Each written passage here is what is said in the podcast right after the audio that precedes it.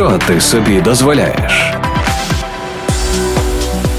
Усім привіт, Маша Виноградова, Саша Вишневський і подкаст, що ти собі дозволяєш. Зараз ми дозволяємо собі небагато речей, але й на тому спасибі. Сань, як справи? Е, супер, я радий тебе бачити, радий чути твій голос, тому що останній тиждень Машка була без голосу, тому що захворіла. І тому привіт тобі, привіт твоєму чарівному, усміхненому, неймовірному голосу. Машунь. Я навіть зараз про твій голос мені здається краще кажу, аніж коли вітав тебе з днем народження. Це правда. Мій голос кращий, ніж я людина, знаєш. Да, да. А а що ви собі дозволяєте, друзі? Да? Ось, друзі, всім привіт. Слухайте, це вже наш е, восьмий випуск. Ми дякуємо вам за ваші відгуки. Дякуємо за те, що ви е, якось своїми такими словами е, трошки показуєте нам інші сторони, для чого ми це робимо. Що я в якийсь момент так думаю, о, так ми можемо і для цього це робити. Ось в мене є мій друг Ігорьочок, який постійно нас слухає і каже, що в нього багато роботи, він айтішник, і він каже, що це моя можливість поспілкуватися з людьми. Ось і я навіть уявляю картинку, що він слухає і щось нам відповідає. Це ну, це дивно і мило водночас, не знаю навіть. А, Я знаєш про що думала про спілкування з людьми? Я е, не, не стільки спілкуюся, скільки дивлюся за інстаграмом, і дивлюся, що не е, незважаючи на відключення електроенергії і все таке, все одно дуже багато моїх друзів і знайомих ставлять у себе вдома новорічні декорації. Не так це пишно, як зазвичай, але хоч якогось там різдвяного гнома, знаєш, хоч ялиночку і гірлянду на батарейках, наприклад, а не ту, яка в розеткою від електрики, але ставлять. І я розумію, що. Ну так воно і має бути, знаєш, тому що в кожному з нас живе ось ця маленька дитина, яка прагне до цієї новорічної магії, яку не можна просто у нас забрати. Тому всі, хто хочуть забрати у нас новорічну магію, знаєте, ви це або тікайте, або лягайте в українську землю. Діти жорстокі, да? Ти ж знаєш, Саня, що діти жорстокі. І це моя внутрішня дитина кричить: або тікайте звідси, або закопаємо в українську землю. Але магію новорічну у нас ніхто не забере, тому що в нашому домі має пахнути в новий рік мандаринками і хвоєю, і і навіть в такий рік, як цей. Слухай, ти згадала про дітей, про те, що вони такі жорсткі. Я пам'ятаю ситуацію. Я працював методистом в центрі творчості, відповідав за школярів для за старшокласників. І мені е, директор запропонувала піти в оплачуємо відпустку. А для цього я мав відпрацювати на дні Києва величезною такою іграшкою з символом оболонського району оболончиком. Ось і коротше, і ну я не буду розповідати, як я цю штуку вдягав. Вона така супер величезна, але був такий момент, коли ми чекали. Тобто, кожен район йшов по хрещатику, і там оголошували спочатку там по літерам. Знаєш, там е, е, перший такий район, другий такий район, потім Голосіївський, потім десь там Оболонський. І ось е, ми чекаємо своєї черги. У нас купа дітей, вони представляють різну самодіяльність. І я стою оболончик і думаю, треба якось дітей підбадьорити. Підходжу до, до них і кажу: Егей, я оболончик, привіт! А вони так, знаєш, така тиша на мене дивляться, і хтось такий хлопчина один там попереду так стоїть, знаєш, прям мені в очі. А в мене такі величезні очі, зроблені з якогось там пластику, ще там щось. І він такий: а давайте повириваємо йому очі. Я такий, ей, дітішки, все, я все зрозумів, як ти що. Я укатився. Ось тому да, діти дійсно бувають різними. Але е, от я думаю, що коли ти зараз кажеш про традиції нового року, що в цей новий рік ми будемо святкувати переважно там в родинному колі. Якщо раніше знаєш, було бажання кудись там завіяти. Ну тобто, в кого є така можливість, хто насправді от поруч там хтось з рідних або батьки, або там дітки, точно не буде бажання кудись їхати, кудись бігти, бігти до друзів. Да, Максимально всі будуть кучкуватися. Мені теж так здається, що якось якось якось воно має бути все дуже душевно. Сподіваємось, що так і буде. Так, це е, заключний у 2023 році випуск нашого подкасту. Ми з Сашою хотіли сказати про це в кінці, але ми так вже знаєш завершуємо новий рік. Цей рік вірніше. Тому вже будемо вітати вас з новим роком, і настрій у нас відповідний. Сподіваюся, що у вас теж подкаст, що ти собі дозволяєш, починається. Будьте з нами. Щось цікаве. Ох, я сьогодні абсолютно пишаюся тим, що буду розповідати тут у щось цікаве, тому що це дуже цікаво і досить неочікувано, як на мене. І так, друзі, тут ми зазвичай розповідаємо або ділимося якимись новинами, які ви могли пропустити в 2022 році. Тому актуалочка, Машунь, поділися. І так, одна з платформ великих, на якій вивчають іноземні мови, сказала, що українська мова мова стала трендом року. Тобто, після повномасштабного вторгнення російського, да, понад угу. 1 мільйон 300 тисяч людей у світі почали вчити українську мову. Вау, слухай, це дуже круто. Цікаво, що це люди, які з нуля почали вчити українську мову. Люди, які з е, ні, я думаю, що це скоріш за все е, можливо, це і вихідці з України. А більшість цих людей це ті люди, е, які я так розумію, десь у своєму житті у 2022-му зіткнулися з українцями. Да, можливо, хтось прихистив у себе українців і ще щось, і ще щось. Ну, типу, там працювати почали і почали вчити українську мову. І звичайно, там серед причин, чому вивчають мову, це там і навчання, а і плюс, що багато людей е, з-за кордону почали приїжджати в Україну з різними місіями, і вони теж в якійсь мірі почали вчити українську мову, щоб їм було легше працювати з українцями і так далі. А, але серед інших причин, таких як навчання, робота, подорожі, там тра-та-та-та-та, вивчення культури, до речі, не тільки мова і культури українську вивчають. Є ще одна дуже mm-hmm. цікава причина, яку вказували люди, які почали вчити українську мову. Ця причина солідарність просто з солідарності до українського народу. Слухай, ну це треба якось ще навіть переварити і усвідомити. Дуже цікава думка і дуже цікава класна позиція про тому, що наша мова супер крута, вона реально красива. І я думаю, що е, мене, до речі, є от мої друзі, і е, по роботі, з якими ми працюємо, е, вони з Молдови і вони вже певний час знаходяться в Україні. Ось е, і вони вчать українську мову. Вони займаються з викладачем, і вони прям мріють і ставлять для себе там цілі, що, наприклад, за рік, за два вони вже будуть працювати, вести там тренінги українською, і і до цього супер прагнуть. Це дуже і це так приємно, дуже круто. так кайфово. Да. І вони просять, щоб я з ними там спілкувався виключно виключно українською. Ну правильно. А є ще інші друзі. А є ще інші друзі, які в Канаді знаходяться, і вони теж в діаспорі там. І вони розповідають, що вони приїхали. Їм цікаво, зрозуміло там спілкуватися англійською, але вони кажуть, що там інколи люди такою українською спілкуються, що вони взагалі не розуміють про що мова. Тобто люди виїхали там певну кількість років тому. Вони якось підтримують цю мову, зберігають от ту мову, яку вони знали, передають її з поколінь в покоління. Якщо це, наприклад, люди там виїхали, я не знаю, там 50 років тому.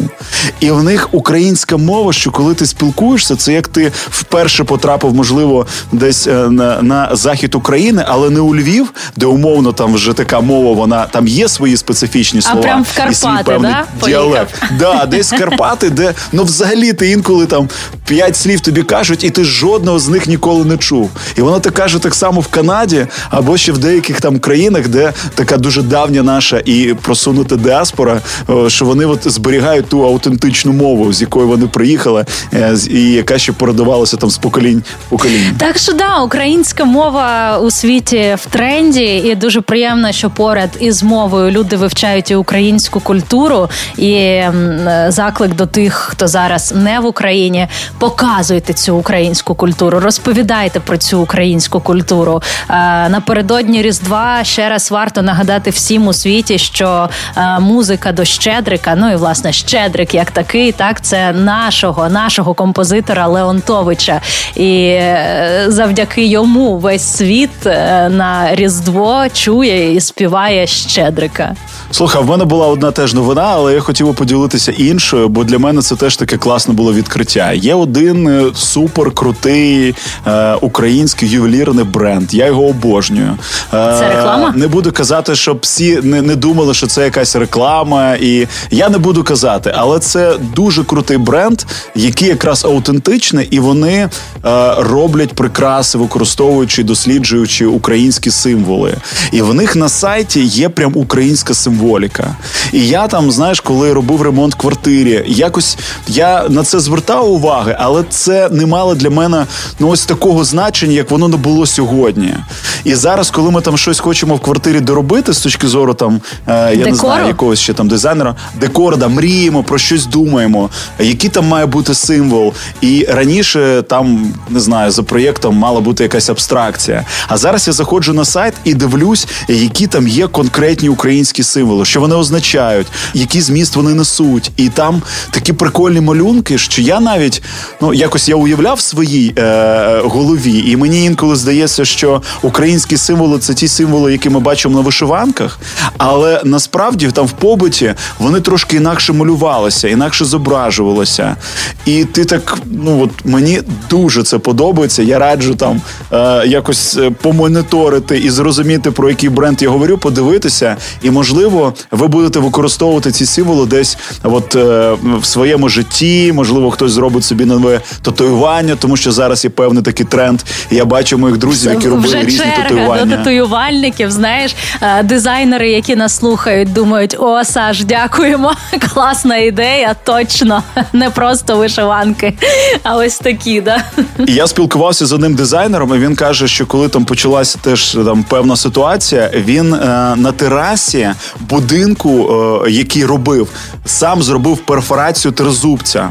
При тому він її зробив таким чином, що ти дивишся, стоїш там, ти його не бачиш. Тобі потрібно стати під певним кутом, щоб ти побачив оці отвори, які є там в стелі, і вони тобі е, склалися в, в цей малюнок. І це було так круто, що там, ну коротше, і він це сам зробив, і потім е, презентував це клієнтам. І е, це дуже класна історія. Мені такі історії дуже подобаються. Ох, я сподіваюся, що вам було цікаво, і що е, е, з вашими татуюваннями тепер там вийде щось цікаве. Коротше, дали вам дали, дали вам трохи почви для того, щоб подумати і над чим подумати. Це подкаст, що ти собі дозволяєш. Маша Виноградова, Саша Вишневський.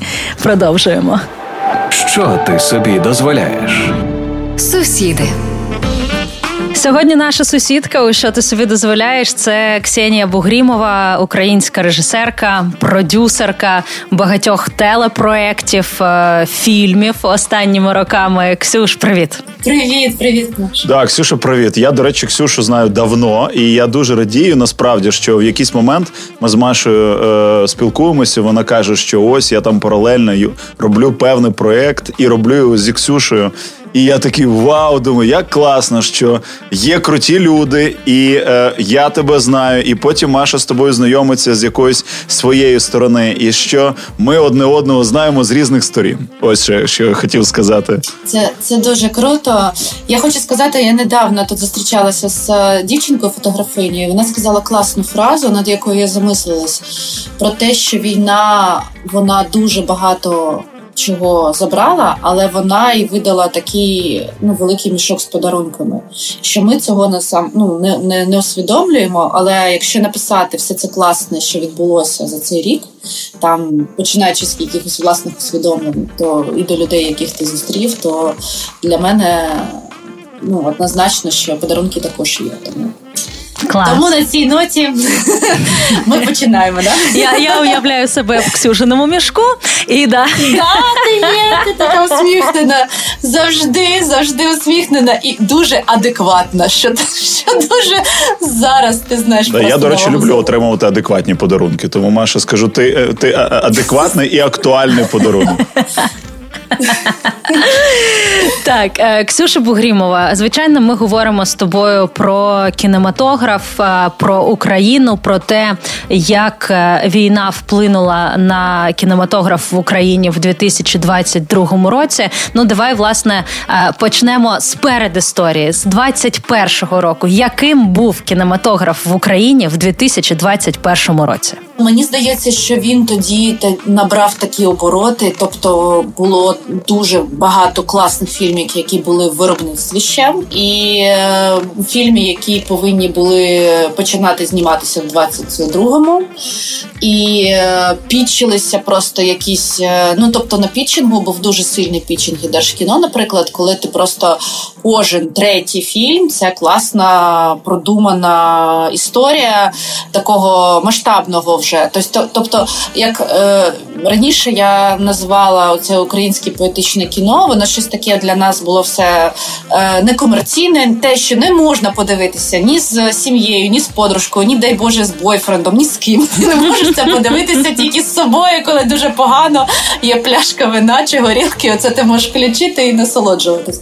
Але реально останні е, роки е, український кінематограф зробив якусь таке перевтілення, і семимільними шагами просто все розвивалося. Тобто я не не можу сказати, що це ми вже щось так відбулося. Ну ми були на порозі, і те зараз, що відбувається, наприклад, сьогодні, це дуже мене бентежить, тому що це такий е, нас від ну, відкатує на mm. декілька десятиліть, я б так сказала. Wow. Не в так, не в навіть не в творчому, і в творчому також сенсі, а більше.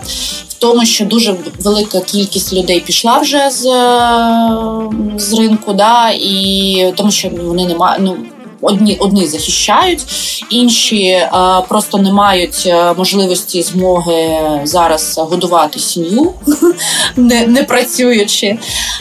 Тому е, дуже багато людей, які пішли з професії, і а кіно це така ну взагалі кіно і медіа це така індустрія. Якщо ти не просто не кожного дня не розвиваєшся в цьому, то ти просто випадаєш. Ну ти теряєш трошки навички. Треба дивитися постійно, треба слідкувати, треба щось знімати. Ну це це повинно відбуватися. Ще ми стикнулися з тим, що дуже багато митців не знають англійської, ну взагалі навіть інтермідіат. Ну тобто вони не знають на ніякому рівні, і зараз е, будуть панувати лише ті, хто трошки, хоча б може спілкуватися з якимись е, іноземними фондами, і вони, тобто, залишиться дуже невеличкий прошарок е, спеціалістів, якихось там режисерів продюсерів, а талановиті, які були а, заточені, скажімо так, на український ринок, на свого глядача. Будуть шукати перекладача. Будуть щось, ну я не знаю. Ну зараз з перекладачами ніхто не, не працює. Ну я просто думаю, що це дуже буде важко знайти фінансування і взагалі якось. Слухай, е, цього року Netflix е, виділяв е, кілька мільйонів доларів да, українському мільйон, мільйон. один мільйон доларів менше. українському кіно. Як це розподілилося? Це ж не виділилось на один фільм. Ма... Правильно це дали змогу Маша багатьом. просто що Маша, як дівчина, там де один мільйон, там, там має два, два. мільйони. Ну, тобто, да, да, ну, Ми ну, один же дали, просто... дадуть і два. Ми з Машою просто робили application і е, просто за одну хвилину нас заглючив, і ми не подали. Розумієш, нам просто не загрузилися паспортні дані, і наш application не попав, не потрапив до Netflix. Але е, да, було таке. Тому Маша дуже добре. Маші вже просто е, фантазія вже намалювала кілька мільйонів, яка вона втратила. Ні. Ні, там був е, менше одного.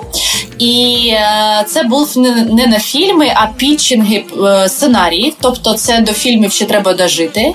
І це була підтримка девелопменту, тобто сценаріїв, які повинні були писатися за підтримки Нетфліксу.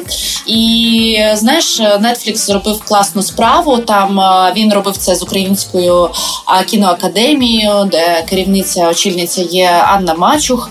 І це класна історія, коли зробили класну справу, а потім самі все все зіпсували. Тобто наша спільнота почала якийсь срач в Фейсбуці. А ми вже знаємо, що українськими срачами просто е, наша земля славиться. І е, коли це все відбулося, а просто Netflix не славиться срачами, якщо що. І там працюють також там всі ці прекрасні е, піар-менеджери, коли вони позібрали потім якусь пресу з приводу своєї згадувань Нетфліксу в українському просторі, а там а там це цьому дали, цьому не дали, гори там ну це все. Нетфлікс сказав такий: ну дякуємо дуже до побачення. Так вони чекай, чекай, вони дали нам мільйон чи ні? Вони дали, вони дали. Ну я просто ми чекали би, щоб вони дали ще один потім, а вони щось більш не дуже хочуть. До речі, до речі, Netflix, Netflix він славиться культурою прозорості і відкритості в плані комунікації і фідбеку. Ну, мабуть, вони не були готові до нашої прозорості. Ну да, розумієте, просто я думаю, що українська взагалі наша індустрія повинна сама себе перетравити. Мені так здається. Тому що наші срачі це такий, ну я не знаю, це як і культур, як, як ну я не знаю, як їжа, да? це як спорт, як е, е оце е, е, це повинно, мабуть, пояснюватися як, якось іноземцям, що це частина культурного коду. Ну тобто, у нас ще там було це писати якийсь ганебний лист там турецькому султану, чи що що це це наше, просто ну рідне. Пам'ятаєш, там там не знаю, описувати якусь раку йому там в листі. Це частина наших дипломатичних відносин. Також це частина нашої, я не знаю, ніж е, спільноти не тільки кіношної, а будь-якої. Потім, коли в людини щось питаєш, він каже: Да мені все одно проти кого дружити. Просто да, ну але мені здається, що от було б класно, якщо б хтось я зараз тільки подумала про те, що це можна було зробити якісь кумедні ролики про це, мабуть, наш навіть анімовані англійською мовою, щоб ми це просто пояснили людям. То люди не трошки зараз ну, захід, мабуть, не, не доганяє, що відбувається з нами. Я, я до речі, згадав згадав таку історію про Ксюш, вибач, е, те, що там є культурні особливості. Е, на початку всіх подій до, до Львова приїхали там деякі організації, там різні при ООН, Е, які намагалися підтримати людей. І в них е, була така ідея. Вони кажуть: от ми станемо на центральній площі, і люди будуть підходити, заповнювати списки, і ми будемо гроші давати там якусь суму, там тисячу гривень, дві тисячі гривень. Ну вони вони не врахували той момент, що коли вони почнуть видавати, їх просто знесуть з усім, там що в них там є. Палатка, ну там цей намет, е, якісь якась система реєстрації. Воно так було. Тобто їм, коли пояснювали якісь такі штуки, вибачте, воно у нас не завжди так працює їм вони кажуть, ви не розумієте, ми маємо допомогти. Ми маємо всім тут це, добро причинити. Жодних жодних анкет, просто роз, розсипайте. Ми завжди про це мріяли. Насипайте. Да, тут це, метод е, якийсь там е, вірменського чи азербайджанського свята. Да, да, да, як, як в клубасі. Ну, взагалі, е, я знаєте, що ще згадувала сьогодні рік, як я починала цей також срачок невеличкий в інстаграмі, і в ну, в пабліки ми писали і на Вог статті. Рівно рік тому був цей срач з Нетфліксом і з ем, Емілі в Парижі. Ви пам'ятаєте епізод, коли в другому сезоні з'явилася українка, Асистентка яка, е, да, яка там е, тирила речі, і був скандал, що якось е, світ не так сприймає українську жінку. І мені здається, що це зараз час просто про відрефлексувати, тому що за цей рік багато чого змінилося. Багато людей поїхало, і дуже багато зараз рефіджі також знаходиться в Європі. От мені цікаво, змінилося ставлення європейців до е, рефіджі, до українців взагалі, до українських жінок. Менше варують зараз, там крадуть щось там в магазинах, чи так ну так само, тому що е, звісно, там рік тому людей, які їхали в Європу заробітчан, там і був і такий трошки образ е, української жінки, там одного соціального слою, там статусу, там да там як вони, і коли зараз е, така велика кількість людей з бізнесами, чи там чи ні, поїхали зараз за кордон, то я знаю, що, от, наприклад, в UK вони не були. Ну вони в шоці, коли там, наприклад, вони вони бачать рефюджі, а вони там сумка Дольче Габани. Вони трошки такі не не, не дуже не Вони думають, де вкрала? Де вкрала? Де? Да, тому що вони там тупо не включають е, опалення, тому що це дуже дорого. А тут якась там рефюджі з сумкою Дольче Габана. Тому це теж е, треба це цікаво, взагалі, що там Netflix на цей е, випадок думає, тому що ми почали їх полоскати ще тоді. Як як воно змінилося? Е, слухай, Ксюша, я хотів запитати в тебе, тому що от е, в мене це питання виникло в голові, і я не маю на нього відповіді. А яке на сьогодні українське кіно найвідоміше? Або найуспішніше, найвідоміше скажу тобі.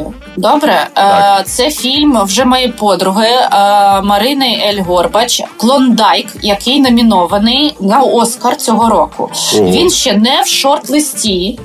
Але цей фільм, який вже від від от просто було минулого тижня, і буде ще голосування академії. Там вони перегляди, в них от спеціальна зала, де вони переглядають.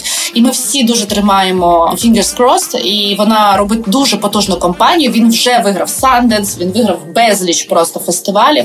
Він дуже класний, і крутий, і він про початок війни України і Росії у 2014 рік, е, як збивається малазійська малазійський воїн. Mm-hmm. І е, там історія е, родини, яка на тлі. Ну це і комедія, і трагедія, і е, ну все там є. Його можна зараз подивитися? Його можна подивитися на фестивалях. Його можна подивитися. Він виходить в український прокат наприкінці грудня здається. Wow. Я можу так Супер, клондайк, так. запам'ятали. У нього на розігріві буде Аватар 2, і потім пау!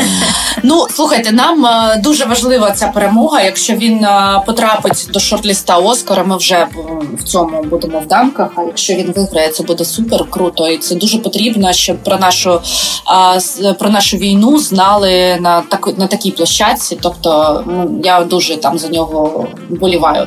І є ще один фільм. Він не невідомий відомий, але це фільм, який теж отримав безліч нагород зараз, і він дуже дуже красивий. Це фільм, який е, знімає е, оператор Микита, який постійно знім е, з Таню Моїньо.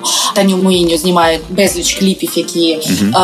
на ви знаєте, ну, в тому числі для Монатіка, так скажемо. В, в тому числі для Кеті Перрі, в тому числі. Просто так, вона а вона по любві працює. Вона по любві працює з Монатиком, а да, а з Кеті Перрі всіма що вона працює так. Там Гаррі Стайлз там десь щось так трошки підробляє, мабуть. Але фільм е, називається Памфір, і це дуже красиве кіно про Карпати, про такий український ганста фільм. Мені здається, що може Цікавий про опис. такого так про хрещеного е, отця, проте в українському такому трактуванні. Ну він е, теж достойний того, щоб його побачити. Давай, якщо ми вже перейшли до українського кіно, ми мали до цього прийти. Від тебе топ 5 українських фільмів, окрім тих, які ти вже назвала, за які ми зараз вболіваємо. Вони супер свіжі е, за всю історію українського кінематографу. Топ 5 фільмів особисто. Твій топ, який точно варто подивитися кожному українцю, щоб зрозуміти, що ого, нічого собі українське кіно. Особисто мій зараз тобі скажу. Зараз Ксюша пішла гуглити. Почекай, Гуглити і загинати пальці. І так думаю, ну три точно є. Так, ще треба ні, ні, чотири, то, то, то просто знаєш, то просто знаєш е, така історія, що в мене є класна відмазка зараз, і це вона реально це це правда. Така е, відмазка називається COVID-19. Тобто, мене після ковіда просто відшибла пам'ять. Просто відшибла. І я це дуже зручно, тому що зараз е, всі люди, які робили мені погані речі в житті, можуть видихати. Я нічого не пам'ятаю. Тут була дуже цікава зустріч. Недавно зустрілася з ним режисером. Він такий бачив, що він такий. Я говорю, привіт, я Ксюша. Він я знаю. Я вижу, що тіліпає. Він каже, ми з тобою працювали. Я говорю, ти мені щось зробив? Він говорить, ну я говорю, ну видихай, нормально, можемо випити. Ти можеш починатися з чистого аркушу. Так, ти мені а, щось зробив. Ну, по-перше, а, слухайте, ну мені здається, що по-перше, треба взагалі згадати, що фільми, на які я не знаю, що це матюкатися в вас в ефірі ж не треба. Краще не треба. Е, Я да, поставлю дякую. галочку, що це не для дітей. Е, добре, фільми, які, скажімо так, якими надихаються найвідоміші російські режисери. Зараз буде пауза. Це Довженко. Його вивчають там і ставлять в приклад, що ніякі ні. Вони кажуть, що все, що все, що можна сказати про поетичне кіно взагалі, і про режисерську думку, це все пішло від Довженка взагалі. Тобто мені здається, що там не топ-5, а там просто можна брати кожен фільм і аналізувати його. Це не дуже може бути цікаво там для пересічного глядача, але мені здається, що це надбання ми повинні знати, і ми повинні це ну цим пишатися, тому що вони це говорять, е, звісно, не, е, не в інтерв'ю. Але вони це говорять е, під час лекцій, воркшопів, тобто своїм студентам. Це по перше. По-друге, це Параджанов. Ну це це теж історія. Там просто береш кожну стрічку. Хтось вважає Параджанова грузинським режисером, хтось вважає його українським режисером. Я вважаю його українським режисером, тому що найкласні найгарніші фільми він знімав тут, і е, це все просто українські. Е, мені здається, вже надбанням. По-третє, із сучасних фільмів мені здається, що важливо просто пам'ятати про фільм Поводир. Мій топ це плем'я. Поводир, Захар Беркут, погані дороги. І я дуже чекаю вже 5 чи 6 років на фільм, який ще виготовлюється. Але ми всі чекаємо, чекаємо, чекаємо, коли ж він вийде. Я сподіваюся, що він не розчарує. Просто знаю, яка команда над ним працює. Це анімований фільм Мавка. І це просто буде проривом для українського ринку, тому що ми ще не робили фільми і мультики, які е, були б на тому ж рівні, як роблять ем, в Голлівуді? Ну да, Піксар. Да. От е, мені здається, що сама героїня, ця мавка, сама історія оцієї дівчини, яка живе в лісі, це все оцей е, мікс е, прикольних е, персонажів і якості оцього 3D, це тим ну, чим варто пишатися. Тобто я не знаю, що хто пише музику, я дуже хочу подивитися, тому що, наприклад, моє моя улюблений фільм, я так вважаю, що це фільм, а не мультик. Це е, Моана. От я просто плачу кожного разу, коли я чую пісні з цього мультику. Я не можу це пояснити, але там просто нереальні композиції, які оце і взагалі я знаю, що мене тригерить. Мене тригерить завжди, коли в фільмах піднімаються питання самоідентифікації. Ну тобто, коли ти е, хочеш щось, але ти не можеш, ти повинен щось робити, але ти мрієш про щось так сильно, що ти все ставиш на кон. Тобто мені це дуже близько, і я кожного разу просто ридаю там сльозами. Я знаю, що мавки там є це така ж тематика, тому дуже чекаю. Ох, я тепер теж чекаю. Я раніше так не чекала, а тепер тепер раптово я стала надію, чекати. Я, я, це я сподіваюся, це сподіваюся, зараз Костюк і всі інші е, такий плюсик в карму, що я просто пропіарила ще ще більше їх е, прекрасну роботу, яка повинна бути. Про українські фільми ми поговорили. Давай тепер про українського глядача як такого. А ми всі приблизно розуміємо, що ми любили дивитися далі, які телепрограми, які тіві шоу, які фільми серіали за 2022 рік. Змінилися смаки глядачів українських? Слухай, Маша, ну це для мене найгарячіше питання, тому що а, взагалі зараз така тривала дискусія йде а, між кіношниками, фільмейкерами, зуми, ці всі панельні дискусії на фестивалях, що будуть дивитися люди після війни, наприклад, чи як зміниться їх е, погляди, чи як щось ну взагалі, що як вони змінилися їх вподобання зараз, і це така палка дискусія, тому що хтось каже, що люди будуть хотіти комедії, вони вже не можуть. Ну там хтось каже, ні, вони повинні там відрефлексувати і всі фільми про війну будуть. І коротше кажучи, немає вірного вірної відповіді, мабуть, чи кожна відповідь вірна.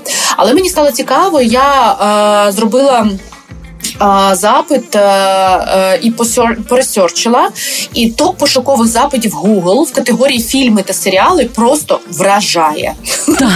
Ну тобто у категорії фільми 22-го року українців, ну тобто, ти розумієш, майже весь 22-й рік е, йшла війна. Ну зрозуміло, так без одного місяця. Так і ем, принципі, е, все одно фільм от Людина Повук додому шляху немає. Також увійшли це топ. Угу. Це найбільше. Слухаю, Людина да. Павук це Ага. все, що все, що нас цікавить. Далі. До топ-10. Не дивися вгору. Смерть Класний на Нілі. фільм. Да. А, Пурпурові серця. Тор. Співай 2. Скажи невесілля 3. Три богатирі та кінь на троні. Дім Гучі. І так далі. Але телевізійні серіали, лідер там Дім Дракона, Ейфорія, е- Дивні дива. Зараз вже ем, Венздей. Е- і найбільш цікаво це мажор четвертий сезон, О, Боже мій. який вийшов, щоб ти розуміла, в серпні. Ну тобто, після 6 місяців Ні, ні стида, ні совісті війни, називається це. це топ телевізійних серіалів, які продовжують дивитися українці. Ну слухай, окрім нього, чесно кажучи, мене нічого е, не вразило в цьому списку. Ну, типу, те, про що найбільше говорять, те, що знаходиться там в рекомендованих Netflix, коли ти заходиш, да, е, то люди і дивляться. І це, в принципі, зрозуміло, тому що ну от е, просто говорячи про себе, е, я людина, яка на днях передивилася на західному фронті без змін. Я не шукаю фільми про війну. Це ну напевно це єдиний, який я от просто і то він мені теж випав в рекомендованих, і я думаю, цікаво подивитися. А, а, а так, е, я, я дію за тією самою схемою. Я просто е, дивлюся, бо хтось щось мені порекомендував, або те, що рекомендує Netflix е, в топчику. Але ти знаєш, що ми і ті, хто дивляться Netflix, це, мабуть, одна ну там 3% України. Тобто, ми розуміємо, що Україна це дуже велика. Там є Херсон, є там, ну розумієш, да? Тобто там це ПГТ і так далі. В них не підключений Netflix. Ну слухай, е, є ж є ж е, ну більшість цих фільмів є і на Мегаго, якщо про це говорити, і на якихось наших українських сервісах. Але мене, мене, мене що вразило? Мене вразило, що 90% цих фільмів це комедії, і що ці люди все одно хочуть дивитися про це. Тому що в нас, коли щось виходить зараз комедійне в кінотеатри, люди не ходять в кінотеатри. Тобто додому, де ніхто не буде на тебе там а, зараз тикатися пальцями, да, люди все одно хочуть е, дивитися Поржать. щось. Так, щось, яке щось їх відволікти. І тобто, це все це, що зараз знімається великим масштабом про війну, воно має право їм повинно бути, але це точно не те, що будуть хотіти дивитися українці після війни, тому що для них це буде больова історія. Слухай, ну можливо, можливо, це скоріше як хроніки. Це те, що має зафільмуватися і зберегтися, і можливо, воно колись буде тим фільмом, які захочуть подивитися ну, наші діти в певному віці, які не будуть це пам'ятати на щастя е, в яскравих фарбах. І е, цілком можливо, що захочуть зрозуміти і відчути, як це було, і їм допоможуть саме фільми. Так, я згодна з тобою. А ще хочеться сказати, що класно було б, якщо е, всі ми е, розуміли. М, Взагалі, ну відсоток фільмів, які повинні створюватися для того, щоб потім люди подивилися, і що повинні і що хочуть дивитися українці, щоб українці більше дивилися все ж таки наші фільми і серіали, а не те, що рекомендує їм Netflix. Ну тоді нашим режисерам треба знімати більше комедій, тому що українці, судячи з цього, хочуть дивитися саме їх. Да, я ще я, я теж почала про це думати. Слухай, мені е, в нас є декілька режисерів, які з класним почуттям гумору. І от тут зараз спочатку нашої розмови ми казали про срачі. Іншу історію в нас є така класна тема, як е, е, ми, ми шуткуємо з всього. Ми просто все пере- перетворюємо на меми. І інша історія в нас є війна. І мені здається, що зараз дуже не вистачає фільмів українських про війну в стилі е, безславні покидьки, да, е, Тарантіно. Щось про не деякий за- загін там чи про су, і просто по-іншому дивитися на цю на цю. Нам треба запросити Тарантіно, чи ми знайдемо свого режисера, який зможе це зробити? У нас є таких декілька. Я тебе познайомлю. Дякую. Ксенія Бугрімова сьогодні була в гостях у що ти собі дозволяєш, українська продюсерка, режисерка. Ксюш, дякуємо тобі. Спробуй. У цій рубриці ми завжди розповідаємо про щось, що спробували на собі. І знаєш про що я Саш подумала? Про те, що ми ж з року в рік завжди щось плануємо, правда? Ну там на наступний угу. рік і так далі. Так, і так. звичайно, що все, що люди писали там в своїх нотатниках в кінці 21-го року, ну українці я маю на увазі. Там, типу, хочу зробити те, і се, і п'яте, і десяте. Хочу пожити за кордоном. Оце справдилося. Да. Я навпаки хотіла сказати про те, що мало чого справдилося. Ну, типу, що люди планували одне, а вийшло зовсім інше. Але ми в цьому році спробували стільки такого, чого люди взагалі в житті ніколи не пробували. Е, ну і, і добре, що не пробували, але experience у нас тепер просто не бувалий, знаєш. Ну і це робить якось нас, знаєш, і сильніше і такими гнучкішими, тому що я от дивлюся по своїм Та просто друзям. пластилінові люди. Знаєш, Супергнучки з тіла, це суперсила. Маш, я б хотів би з тобою, до речі, поліпити з пластиліну, бо в тебе такі спецефекти. Ось так ти уявляєш, да? як працює пластилин. Да. Е, Слухай, я я хочу поділитися з тобою таким певним експериментом. Я погоджуюсь з тобою, що дійсно ми е, через такі речі пройшли і таки спробували, що про це навіть не мріяли і не планували. У мене так сталося, що коли почалися холоди, і там включили батареї, якось в мене вони не включилися. Ну, тобто, я я, я так думав спочатку, що воно саме якось відбудеться. Я з тих людей, хто думає, що воно саме Ти відбувається. Ти з тих людей, за кого все раніше робила дружина. Ну, не дружина. До нас дуже часто приїжджали батьки, і батько моєї дружини він е, нереально там ну, людина з золотими руками. І він е, такі штуки завжди підхоплював і, і все якось вирішував. Ось, а я тут чекаю, що коли буде тепло, буде тепло, буде тепло. І спочатку в мене було 18 е, градусів в квартирі, а потім в якийсь момент стало 15 градусів в квартирі. Так. А я із-за там роботи, із-за того, я, що я, я перепрошую, живу... я просто хочу пояснити людям ситуацію. Ми зараз записуємо з Сашою цей подкаст, і він сидить в шапці. Просто для розуміння, як зараз виглядає Саша, він е, напевно там ще є під кінгурушкою футболка, да? Е, може навіть тірмуха. Футболка, тірмуха звер... да, на мені зверху зараз. кінгурушка, на кінгурушці курточка, а на голові шапка. І да? Скільки у тебе градусів зараз? Як приходжу з вулиці, так і сідаю. Воно в мене е, вже трошки ліпше, але я хочу розказати про той досвід, який насправді, коли в мене там було 14-15 градусів. Ну і я спочатку чекав, коли воно все відбудеться. Потім я зрозумів, що нічого не відбувається. Потім я намагався поговорити з дідусем, але він був в той час в Німеччині, було незручно. Але знаючи, що в нас є з тобою рубрика така, я вирішив, ну подивлюся, як воно взагалі буде. Жити Ось. вдома, я... коли у тебе плюс 15. Правильно? Такий експеримент. Да, плюс 15. Угу. Не працює холодильник, тому що ти його відключив е, ось е, якось, бо постійно відключає електроенергію. І і ти думаєш, ну він має зламатися. Коротше, ну коротше, коли ти ще й не так небагато знаєш про такі К- якісь коли речі, ти ще то в тебе й є... трохи притрушений. Окей, такий експеримент. Є є такі міфи. Ось і насправді це не смішно. Я розумію, що є в багатьох людей, яких в принципі опалення немає. І е, тут така історія, що я потім розібрався з цим, але мені було цікаво подивитися, бо я не мав такого досвіду. І я дійсно там майже цілий день працював, потім ввечері повертався. Ну і коротше, на що я звернув увагу? Ну, по-перше, якщо тепліше вдягнутися, тобі окей. Ось е, плюс, якщо вдома там ковдра, і ти особливо там не крутишся, а спиш на одному місці, то тобі завжди тепло. Знаєш, ти починаєш зігріватися. При тому, що я ще надягав е, капюшон. Ось я майже дійшов до того, як ти пропонувала, що можна намет розбити в квартирі, бо в мене є і спальники, і намети. Е, але мій друг, е, який допомагає зараз багато там діткам е, з Маріуполя, він завалив мій склад настільки, що я не можу дістати цей намет, і і які ну які в мене в будинку знаходиться там кому камірка, моя коморочка.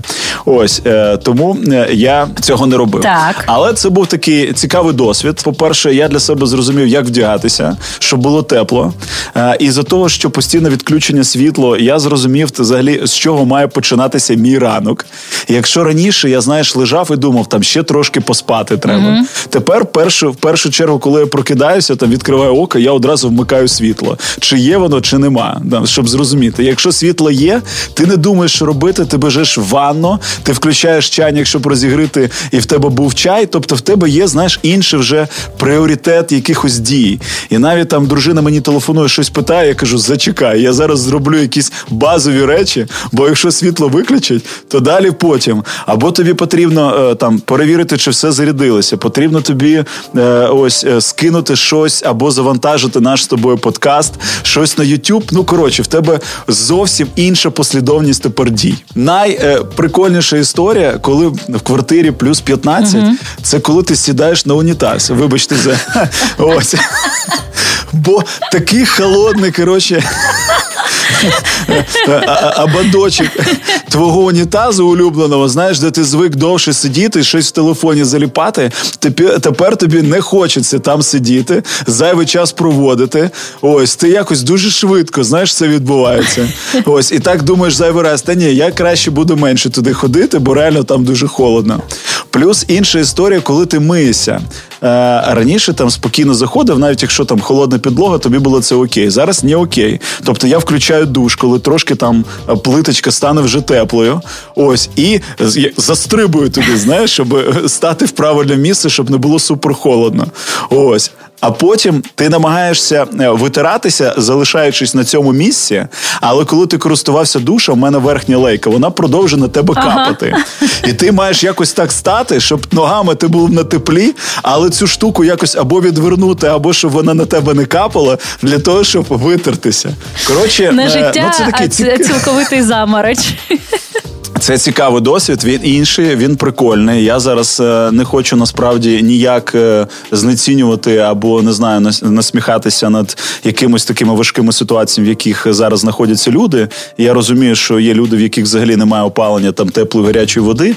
Ось, але з точки зору там нашого експерименту, нашої рубрики, мені цікаво було якось ось е, зрозуміти, а як воно трошки, знаєш, і як я буду в цій ситуації, чи не захворію я на третій день, знаєш, чи буде в мене там голос голос, насморк, там ще якась історія, не знаю. І ось е, я, я Живий, ну, я живий, окей. здоровий. Я окей. Е, мамі твоїй передаю, що ти в шапці навіть. Все, все, все робиш правильно. Я просто е, ти розповідаєш свою історію, розмовляла з мамою, і вона розповідає приблизно те ж саме, що і ти. Коли є електроенергія, то справ просто стільки, що нема куди коли присісти, знаєш, бо треба зробити все. А потім каже, коли її вимикають. Отут вже не зрозуміло. Типу, що треба придумати, що робити. Каже, поки день там ну почитати можна, ну пройтися, погуляти. Як тільки темніє і немає електрики, ну це ну, типу, лягай спати. Що робити? Слухай, але це така дуже прикольна звичка, і коли ти не шукаєш варіанти, тобто ти розумієш, якщо ти зараз там це не зробиш, то потім в тебе такої можливості не буде. Ні, ніяких і пізніше, це, да?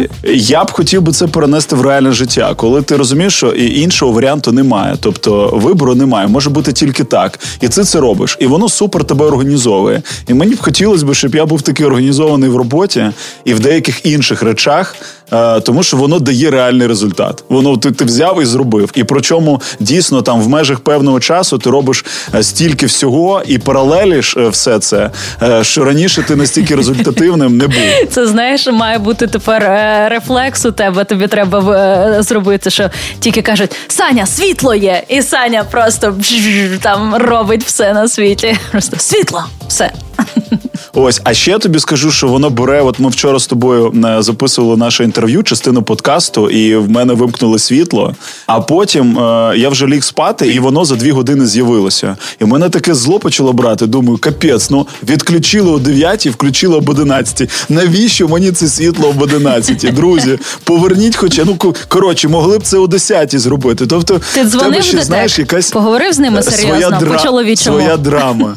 Я думаю, що їм не до мене просто. Це знаєш там варіант зателефонувати і потім. Це е, автовідповідач. Mm-hmm. Якщо у вас таке питання, натисніть один, і там можна сидіти е, ось дуже довго наслухався. Ми зазвичай в кінці цієї рубрики кажемо: варто спробувати чи не варто спробувати. Не а, варто. Так вийшло, ребятки, що хотіли ви чи не хотіли, але майже вся Україна до цього експерименту Саші приєдналася. Але тут ми все залишимо без коментарів. Звичайно, що нікому такого не бажаємо і не радимо. Але е, у вигляді експерименту це просто з нами сталося.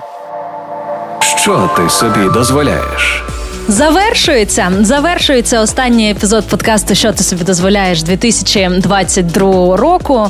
І Сьогодні наша сусідка Ксюша Бугрімова mm-hmm. сказала таку річ, що е, просто спробуйте виписати, відкинути все, що ми знаємо погано да, в цьому році, і виписати е, класне, що з вами сталося. Якісь ваші откровення для самих себе, ваші інсайти, ваші круті знайомства, класні речі, які ви зробили або для вас зробили.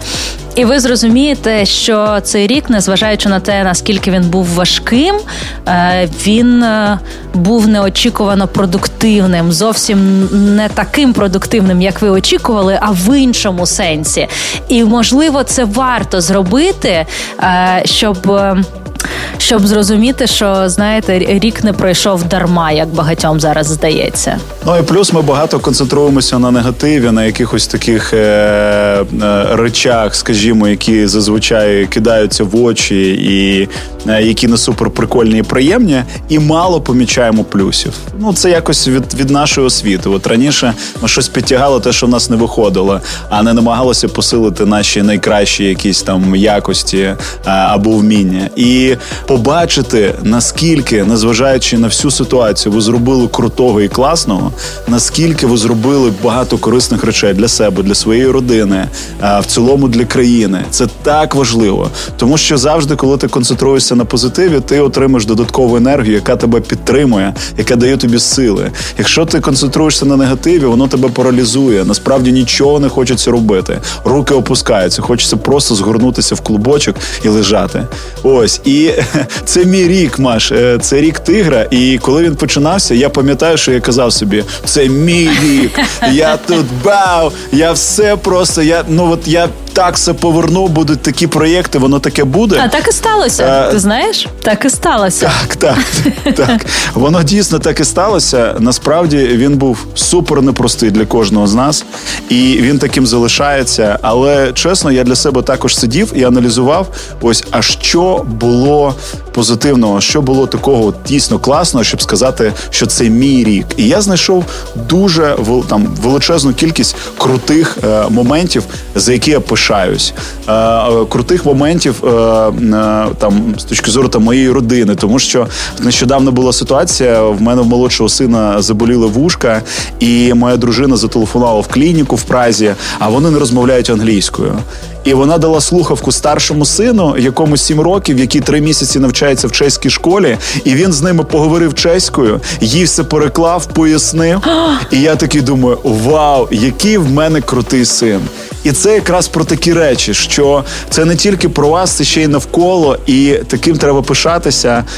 І це робить наш цей рік, який ми не просто відбули, а який ми прожили, зробили крок вперед, і було дійсно багато таких важливих е, для нас речей.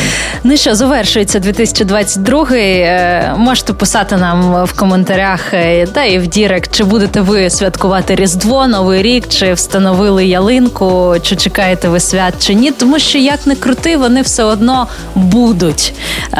А як ми їх будемо сприймати, це вже наша позиція і наша справа. Я вважаю, що треба поставити хоч малесеньку ялиночку або якусь гілочку хвої, знаєш, щоб привнести ось е, е, цю атмосферу в будинок, якщо є така можливість. І звичайно, треба загадувати новорічне бажання, яке у нас одне на всіх, і обов'язково має справдитися.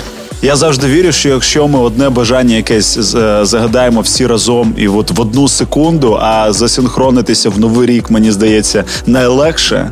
Ось то, от якщо це буде в моменті, да, від усіх, то воно обов'язково відбудеться і збудеться. Тому е, давайте дійсно це робити. Ми завершуємо в цьому році наш авторський подкаст з Машою Виноградовою. Що ти собі дозволяєш? Ми відкриті до ваших відгуків, якихось ідей, побажань. Дуже хочеться повернутися і робити це ще краще, можливо, з якимись новими ідеями або оновленими рубриками. Ми дякуємо е, Energy за те, що ми можемо виходити з нашою радіоверсією. І я дякую тобі, Маша, за тебе, е, за те, що ти робиш мене кращим, за те, що ми з тобою можемо створювати ті речі, які нам близькі, і які е, дійсно корисні для всіх інших. Бо сьогодні ми можемо через подкаст підтримувати наших друзів, українців, як в Україні, так і за її межами. Ти ж мій шматочок цукрику. Солоденький. О, да. Я сподіваюся, правда, що ми вас трошки відволікаємо Маш, від це було мило чи сексуально? Я щось не зрозумів. Знаєш, потім розберешся. З наступаючим новим роком вас е, хай він буде спокійнішим, тихішим і абсолютно мирним порівняно з 2022. Обіймаємо міцно Саша Вишневський і Маша Виноградова.